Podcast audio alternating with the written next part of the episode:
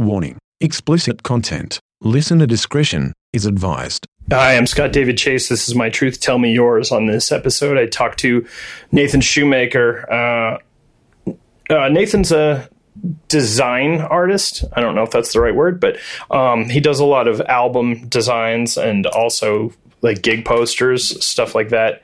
Um, he's also a musician, and uh, I've known him.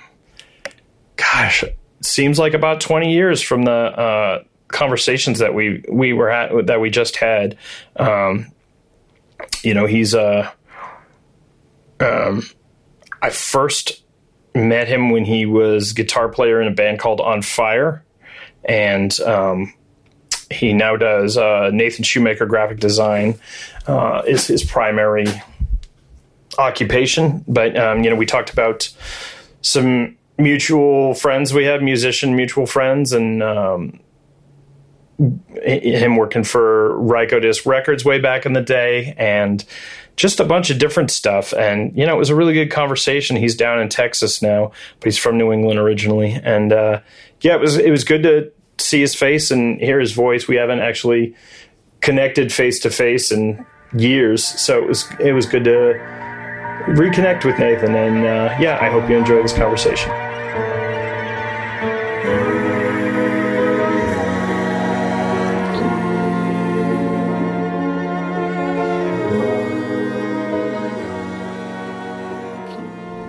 It's funny. I was uh, I was trying to think because like we've all I think we've met each other in person twice, but it's been. That's what I was thinking too. Yeah, I think I was thinking about that yesterday. I think the first time we met, I, I think we met at um, the Middle East upstairs when Steve Brodsky was playing a solo show. Yeah. Yep. Right. Yep. Yeah. Were you were you selling merch for him him at the time? Well, we put out the first his solo records on vinyl, so I was doing merch for him probably. Yeah, because I I remember getting the um, the Spiral Sounds EP on CD, which came with the vinyl. Which you know I've since you know when I have people look through my music collection, they're like, "Where did you get this?" And I was like, "Oh, is that?" I guess it's really hard to find, but uh, yeah, and that that's like one of my favorite things of his his uh solo discography too, so it was kind of a cool thing. Yeah, it's it's it's definitely yeah. That was my favorite. I, I had heard those songs, and that, uh, that's when I, I came up with that idea. I was like, oh, we got to put this in as a CD, right? You know, because it didn't wasn't on the record, but I was like, it's so good, it's got to be heard. So I wanted it out there. So. Yeah. So how how did you like? How did that whole you know putting those those records out on vinyl? How did that all come about? Well, it was interesting because uh, I, I worked at Rykodisc. Yep. For a couple of few years, I guess it was I don't know two and a half years or something. Mm-hmm. Um, they closed it, moved it to New York, but right. uh, yeah, um, uh, I worked with Matt Pike, who books Converge and Cave In, right, and needed a third guy in there once in a while, and and Steve didn't have a job at that point, so yeah, we he was like, "Let's give it to Steve." And I'd met Steve a few times. I didn't know him that well, but Matt Pike knew him, so I was like, "All right, cool." He's sure. Hired. He worked. They both worked for me, and then he uh, and then he he had made the solo album for Magic Bullet, right? And awesome. So I was like, "Well, we should put this out on record," but my label didn't have enough money to do a vinyl. Yeah. So so this A&R woman at Ryko had a label too on the side, and we decided to put it out together. Um, and Steve was all psyched on that, so nice. we with that. And then the second one, Brent was doing the CD, Magic Bullet was doing the CD, and then so we were going to do that with him that time. So that's yeah. when this CD came into factor. So yeah, so that that's how that happened. nice. How big? Uh, how big a run on vinyl uh, of each of those titles did you guys do? A thousand of each. Yep. They sold pretty quick.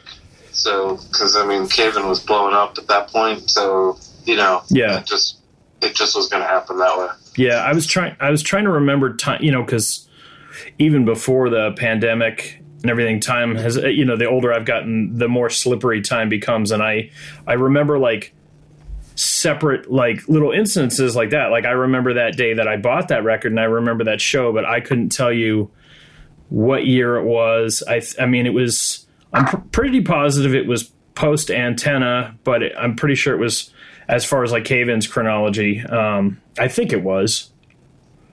I think it was. Well, it came out before antenna. Okay. Because it was when Jupiter was just about to blow up. Sure. You know. Um. So we've done it around then. Because once Jupiter came out, that's when he was on the road all the time. So he wouldn't have been working with us.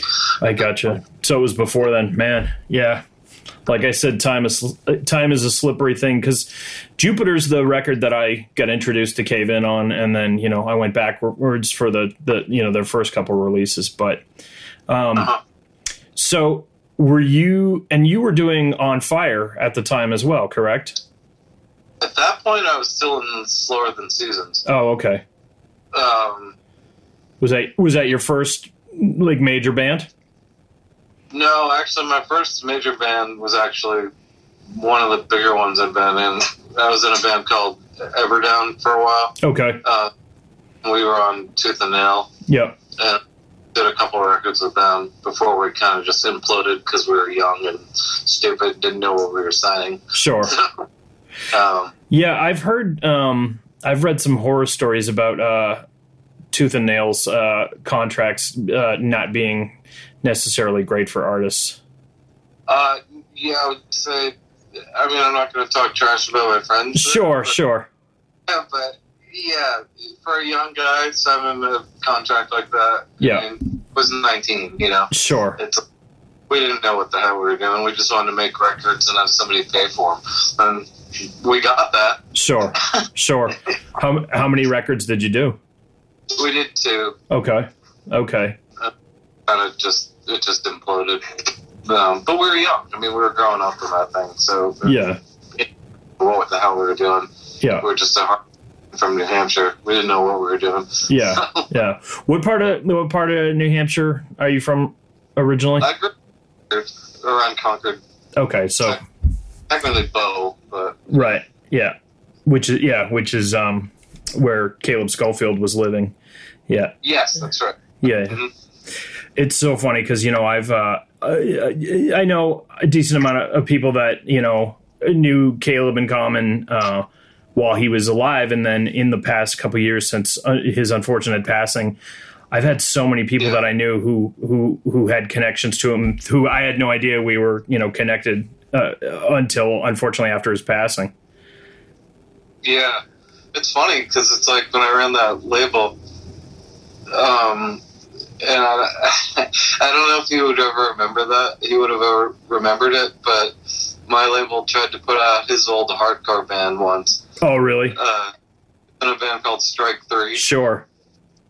um, and uh, we were gonna put it out. We had had the artwork done and everything, Yeah. um, and uh, and then we just couldn't come to an agreement on how to do it, so it, we just never did it. Yeah. So, I um. but, you know, I, I, I dabbled in a couple, running a couple small labels back in the back in the uh, you know late '90s, early 2000s myself, and I know just especially when it's there's not a whole lot of money necessarily being made at that point. Like it, sometimes it's tough to come to an agreement, especially when it's all hypothetical money that you're talking about with people. yeah, you're, you're talking in like in in like what ifs, and it's like Right. when you're all a bunch of kids you don't have. If this loses, that's it. You know, Right. Like there's, you know, the band doesn't make any money, and you don't make any money back, so that's the end of it. So it's Yeah, it, it's really it's almost thankless. You know, we we got lucky with some records over the years, but a lot of them were just like great records. yeah. Nobody. so, Well, I mean, I just think about how much music gets made, you know, every, you know, every year. Um, you know, God, at this point, every month. You know, where technology's Uh-huh. to the point where it's kind of a, you know, not a completely level playing field, but it's a lot easier for people to make music on their own without having to involve a, a label, but b even a studio. But because of that, there's just a sheer quantity of music out there, and there might be something that someone connects with better than anything else, but just may never discover it because you know algorithms only work so well. Like you know there's there's only so much time in the day and there's only so many ways you can connect to something and you might never discover something that would be your new favorite band just because there's so much out there. So. Yeah exactly. I mean i wondered that too. It's like lately it's like the market's so i mean it's so oversaturated you know? Yeah. you go on go on spotify and you might go down a bit of a rabbit hole and find something that's cool that you never would have heard of otherwise right. by accident you found it by accident. Yeah. There was no marketing campaign behind it. There was no advertising yeah. of the was Georgia. It was like you're just like, oh, I stumbled on this because I happen to like hum. You know, it's like right. if, if four clicks to get to it, and I like it. yeah. I never would. You know, it's like basically it's, we used to have a thing when we worked at Ryko, and it was. I mean, I worked for Virgin Records after that, but yeah. like, like we used to just call that thing like a, a guy in his record. You know, it's right. like you know, that, there's a lot of that out there. Like somebody can record at home, play everything, have a friend come play drums on it, and there you go, he's got a record. Right. You know? Right. And you know, so which is cool in a lot of ways. It's cool that you can have your stuff heard. Mm-hmm. You know. But there's so much of that; it's hard for anybody who's starting a new thing out of nowhere, like you know some high school kid to like get any traction anywhere. Yeah. Well, that's the thing too. I mean, I, uh, in in our lifetimes, the the music industry has changed so much that like I really wonder if you know because because all the quote unquote you know big bands that I can think of as especially in the rock music genre. Most of them are have at least 20 years in now at this point. Like i can't think of any bands that are less than 10 years old who have a you know an enormous presence. Not not that that's necessarily a good or bad thing. It's just um, the model has changed so much that i don't know if there's going to be huge um, rock and roll superstars you know monumental bands the way there used to be yeah I think that's true. I mean, you're not going to have like, I mean, a band who's just starting out, with, even within the last 15 years, I would say. Yeah. You know, you're not, you're not going to, you know, unless you're like Miley Cyrus or, right. you know, or Lake or something. You're not, you're not going to have, you're not going to have a band like that sounds like The Cure. Right. Be that. Big. You're not going to see it. I don't think we'll see it. I mean, yeah. Maybe we'll. You know. Yeah. You know. Do you think? I mean, do you think that's going to have an impact on how people like how much people absorb music? Because you know, I I have so many friends who make their living in the music industry, or you know, and it's harder for them to make a living. But it also seems like people are listening to more music now than ever. Yeah, that's a very interesting point. I think I think that's true to an extent. I think you're going to have you're to have the people who have their fan base.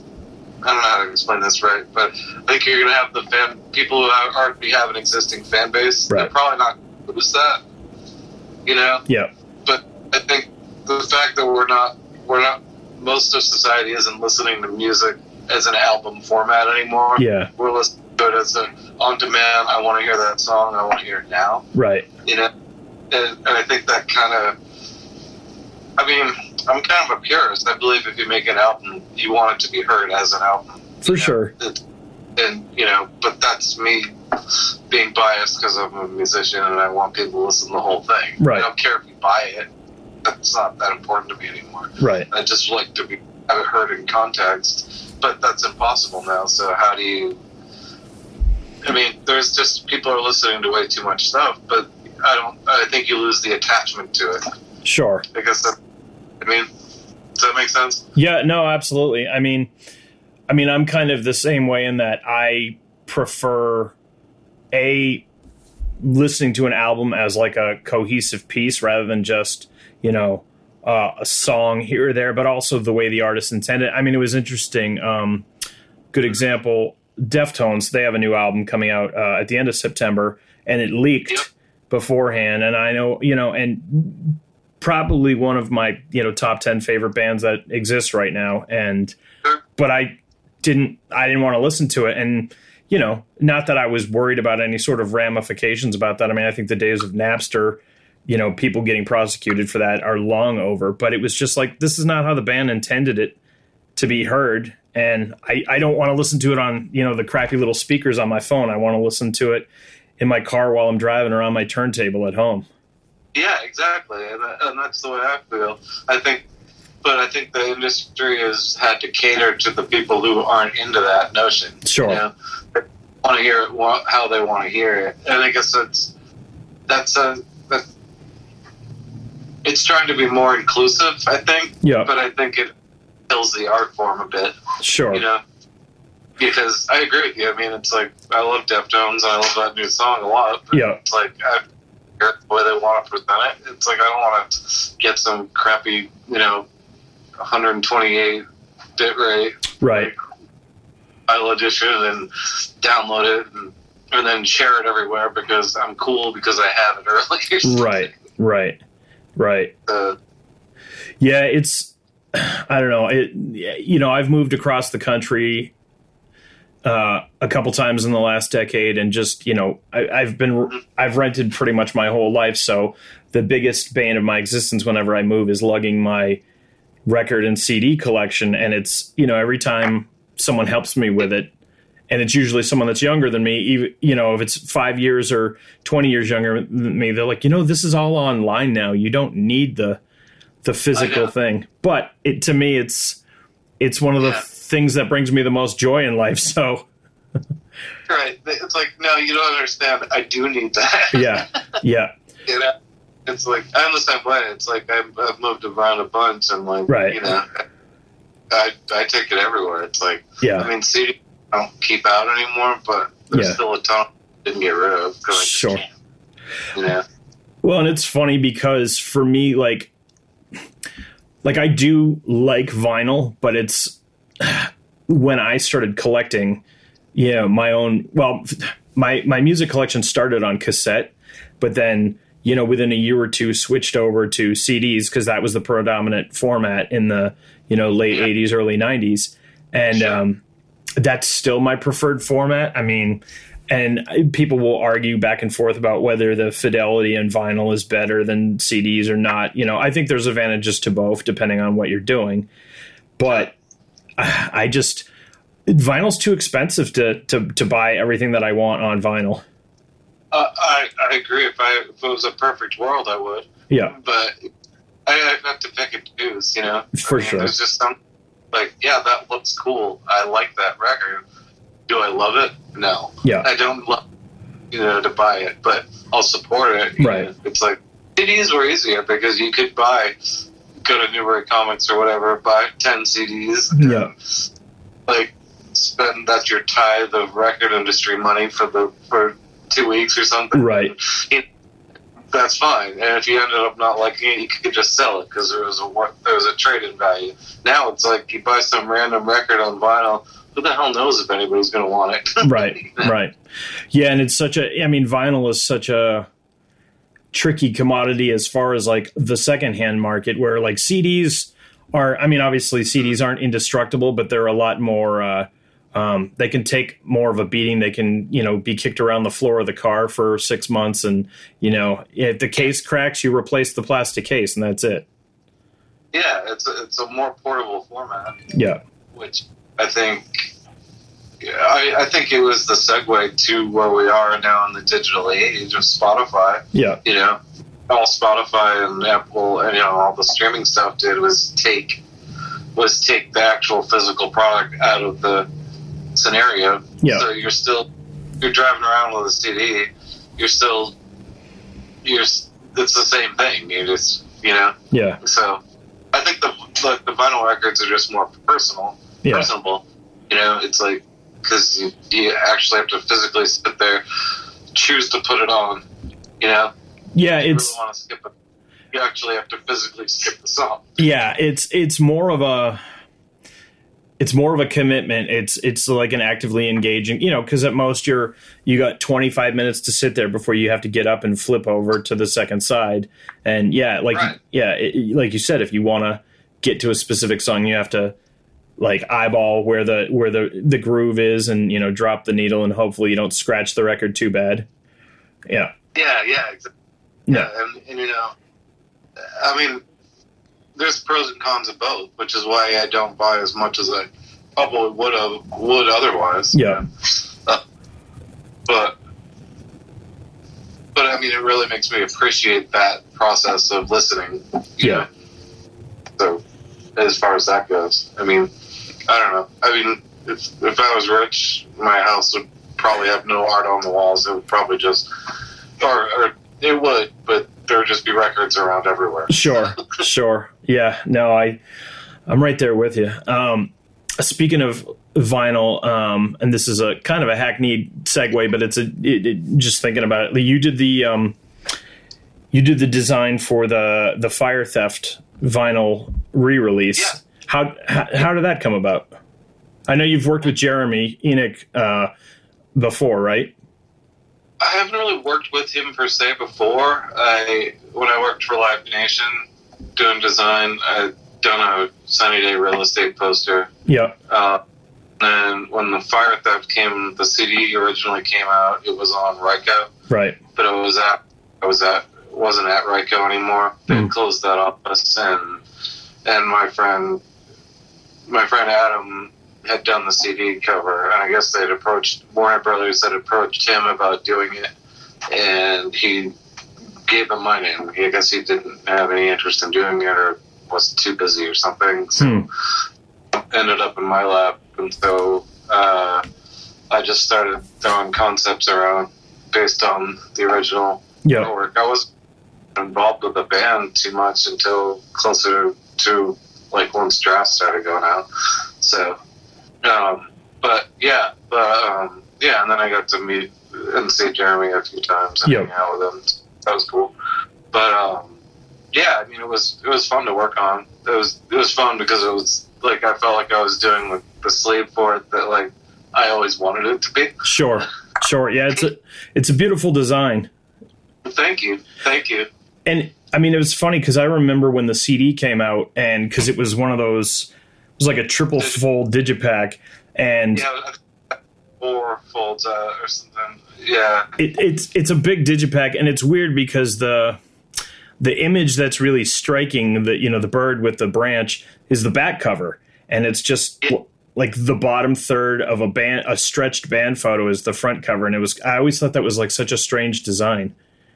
Yeah, I did too. I remember that, and I, I didn't dislike the design. I just didn't, you know, because my friend Adam did it. I liked the design. I just didn't think. I don't think it really fit what that was. You're right, You know, it's like to me that was like the Sunny Day Sunny Day Real Estate album. right, Sunny Day Real Estate album. right. you know, so it's like I felt like it needed to feel more like their catalog stuff because, you know, it essentially is the same dudes except for one. So, Right. You know, you know, then you know, ultimately, it's like there was a couple of drafts that one one of them would like more than the other one, and ultimately we just kind of had to push them to where we thought it needed to be, and ultimately everybody was happy. So, Gotcha. um, Did you were um were were Nate and William giving feedback to, or was it primarily Jeremy for the design? I don't know how much Nate was involved with it. Um, I know William liked one draft better than the, than everybody else liked another draft. Yeah. Um, but we didn't go with what William wanted, but I Mhm. think ultimately he was happy with. Sure, And I don't think anybody really pushed it, unless there was something I didn't know about. sure, sure. you know, Warner Brothers that I don't know, but you know, so I just my job was really just to get it where I thought it needed to be and see what everybody wanted to do. So uh, it's tough because I've never really done that for that. I mean, it was technically a Ryko release, but Warner Brothers owns Ryko, so Right. it went through that. It was I don't know. It was interesting because a lot of the stuff I had done for Warner Brothers after that was just all like reissue stuff. So it was like just putting together stuff when they don't have the files for anything. So lots of getting things scanned and piecing them back together and retypesetting stuff. But this one was totally a brand new thing because it had never existed and Sure. nobody wanted to, nobody wanted to use the original. Yeah. So- So when you're um, so when you're working on a reissue thing where you're scanning existing stuff, you know, to to redo the layout, are you are you the one who's doing the actual scanning, or is someone you know at, at the record labels scanning all that and then sending you files? How does that work, or does it depend? Well, when I was doing this stuff for them, it was uh, basically it was they would mail me copies. They would score copies of records, like because a lot of it, some of them were just like one pressing in Germany or something. Yeah, You know, so, so they spend a fortune to get that copy and have it sent to me. And then I had a neighbor in Philly who uh, would she worked at the art at the architectural school. She taught there, so she, she had access to awesome scanners. yeah, So I would just would scan them for me and like super high res, so I could screw around with them. yeah, Um, that, that's how we did that. But then it's not glamorous. It was a lot of cutting and pasting and then putting stuff back together and going, uh, yeah, that doesn't work. yeah, So I need to fudge that one a lot there and fudge this there, finding fonts and you know yeah. Typesetting stuff. So, but I mean, it was fun. It was definitely a challenge, but it was fun. Sure. What are some of the um, what are some of those projects that you're particularly proud of the the, the final result? Um, Type O Negative's, bloody kisses. We did that one. Yep. that that one was that one came the first one came out good then they they did a triple vinyl of that yeah, like for record store day that year and then later we did it as a double but the way the format had to fit it just didn't the way that this manufacturer wanted it set i had to move the type too much apparently it annoyed fans because i had to cover the one's chin a little bit more than it should have gotcha. and it was it was a process that sucked. Eventually, they didn't do the scans with them anymore. They just hired another designer to. The band hired another design. The remaining band, I guess. Right, sure. I mean, to uh, to um to just redo all the stuff. So that Yeah. was cool. But I don't know. I did a Juliana Hatfield one. That was fun. That was good. Um, um, and then uh, my I did the Revolting Cocks one too. Which one? Which one of the revolting Cocks? The Barnyard Rarities one. Yeah, yeah, Yeah, that I wasn't totally psyched on doing that because I really didn't like the original art at all. sure. And having to recreate something that I thought was kind of terrible in the first place Right. was rather interesting. So Yeah, I. uh Yeah, I, I can't even. It's it's funny, and this might seem like a weird comparison, but you know, being a, you know, doing illustration and painting myself, a lot of people um, from time to time will mention to me like, "Oh, why don't you take up tattooing? You know, you could make some money at that." And my thought, my my thought process has always been like, "What if someone asked me to do some artwork that I just think is terrible, but you know, but it's my job to try and make money doing it. How do I do that?" And I, like eh, that's got to be hard for you sometimes working on something that you just you know think the design looks terrible, but you know, Well, yeah, I mean, it's part of the. I guess that's part of the whole like commerce versus like art for pure art for art's sake. Right. It's like, you know, it's like, I mean, I'm, it's like I do stuff that I think looks good, but somebody else has to want it to be what they want it to be Sure. in order for it to happen. So I mean, it's a sacrifice from minute one because it's like I can make three drafts of something and Yeah. go, yeah, the one I love. But you know what? Like nine times out of ten, they're gonna choose the one you didn't like the most. right, You know. So Right. It's like.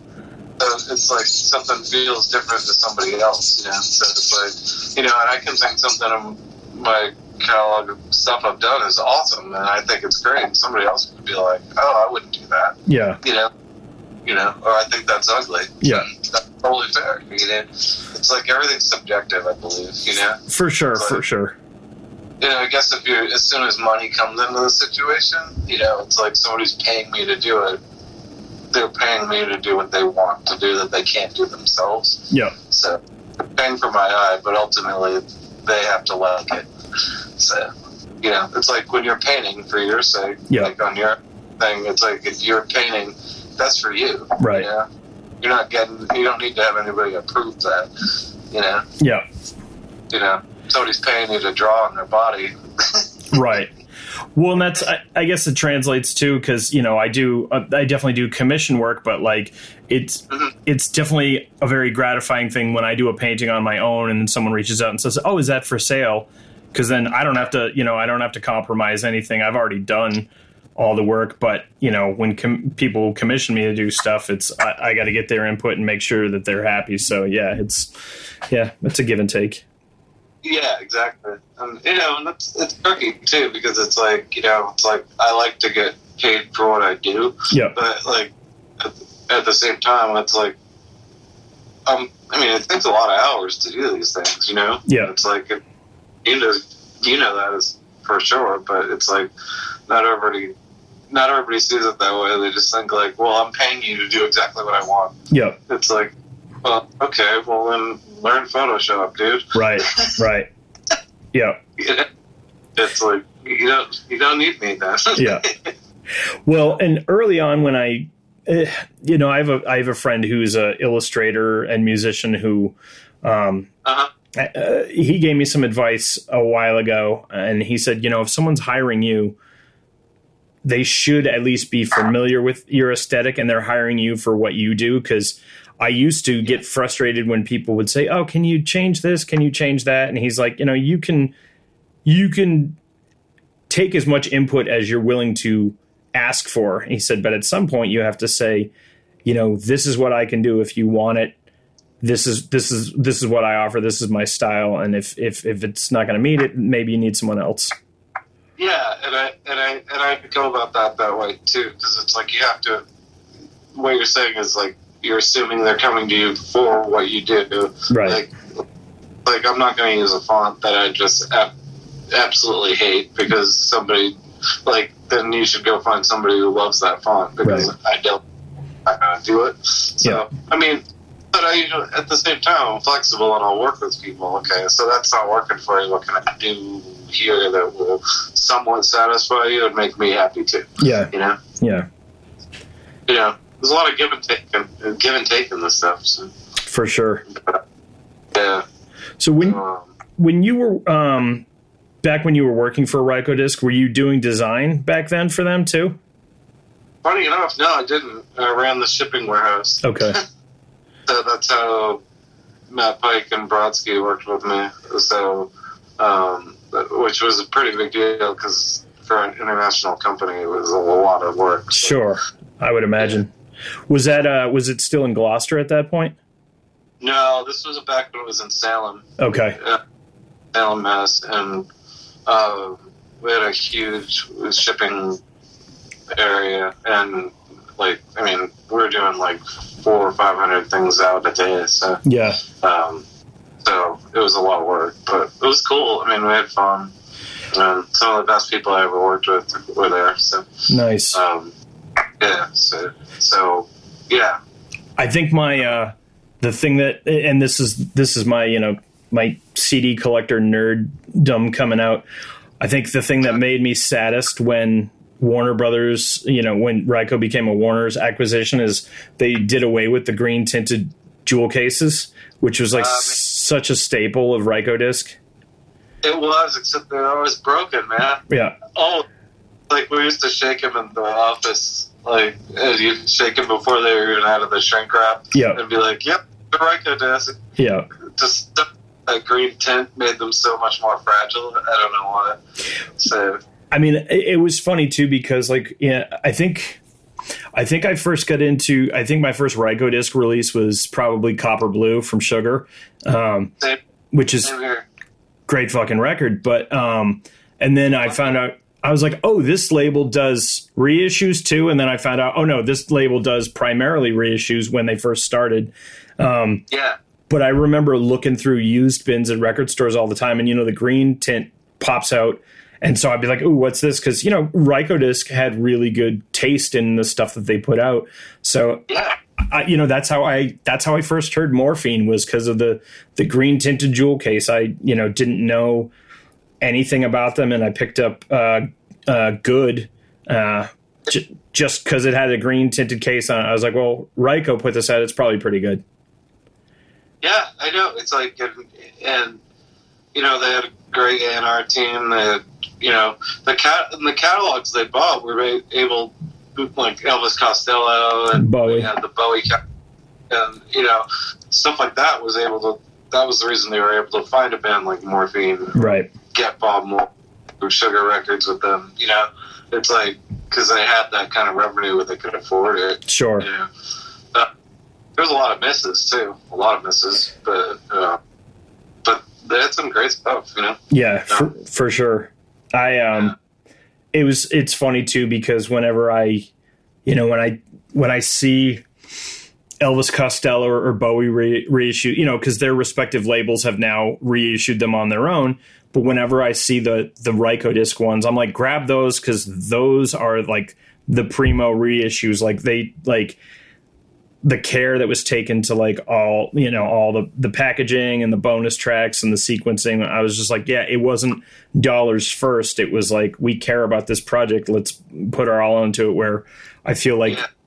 you know i feel like the major labels now that they're re- reissuing stuff is like okay how can we get some more money out of this yeah, they're just repackaging it to make money and re, you know, adding one track or saying like re quote unquote remastering it. You know, yeah it's like you know, it's like you know, just a, it's like what is it? Virgin did the all the Bowie stuff. that Yeah. still uh, uh, yeah.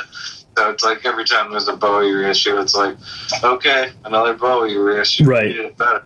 it's like, Yeah. It's like, so, but yeah, I mean, like, I mean, I learned a lot about, like, just music in general there because half the stuff, I mean, I was just a dorky indie hardcore punk kid, right you know, started there, and by the time I walked out of there, I knew a lot more about a lot of different stuff that I never knew. sure sure So, cool.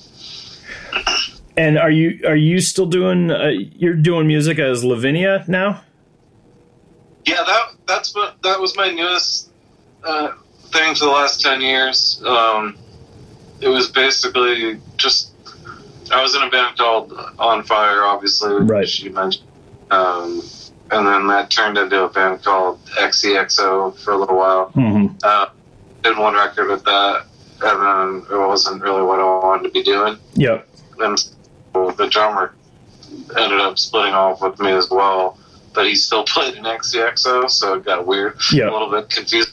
So, and that's when I started Lavinia with Phil, the drummer Alex, and Phil from Caspian, and then Josh from On Fire and the Burning Paris. So we we made a record just kind of for the hell of it. yep Um, Mylene Sheath said they'd put it out, so we did it.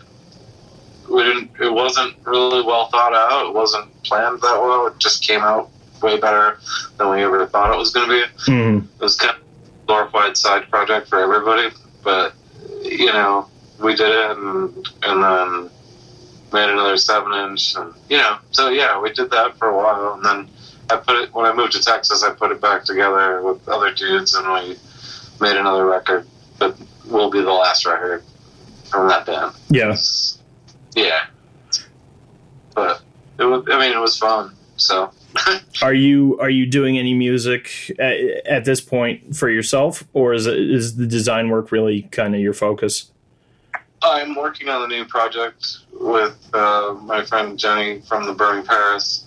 Um, she, it's going to be. I mean, I kind of write songs the way I write them, so Yeah. it's still good. But yeah, it's you know, it's gonna. I don't know. I don't know where how it'll end up being sounding, but you know, I kind of have an idea of what I want it to be, but I don't know where it'll be. Yeah, So yeah, but I mean, I'm working on that too. And in pandemic time, it's perfect time to be trying to figure out what you want to be doing. Like that. sure, sure. Do you have a is does that project have a name yet, or Not yet. We're throwing some ideas around, but we haven't come up with anything yet. And that's the great thing about pandemic season. You don't have to rush it.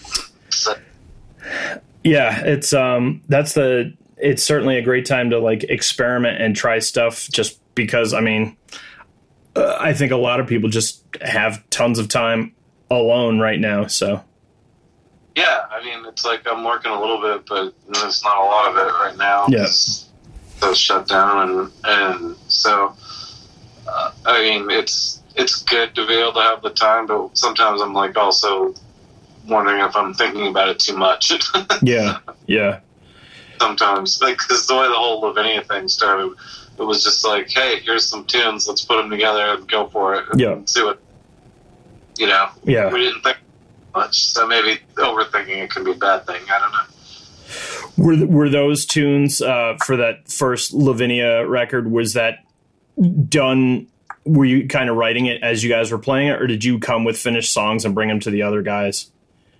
Uh, most of them are my kind of ideas, but like they're based on um, XEXO was starting to take a different direction. Yep.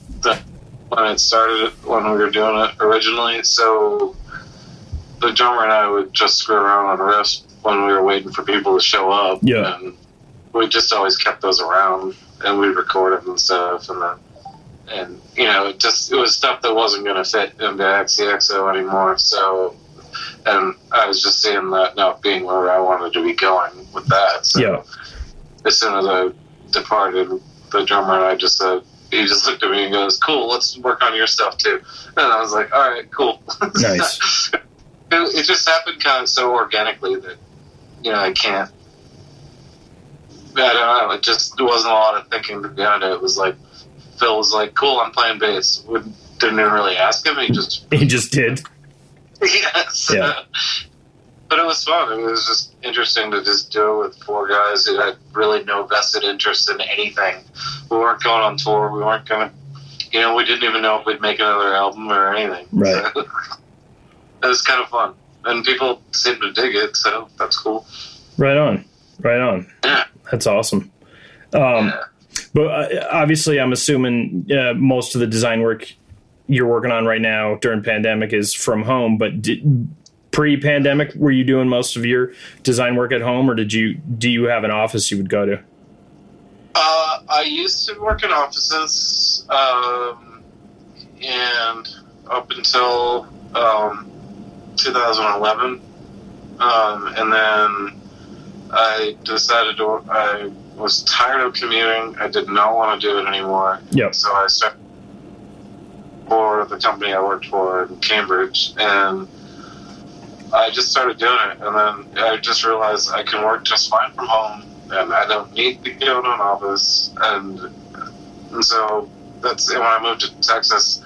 Kept working with them for Yep. a while, and just kind of fizzled out and started working for a place in New York for a while. I was in Texas. Nobody cares where you are. Right. This is great.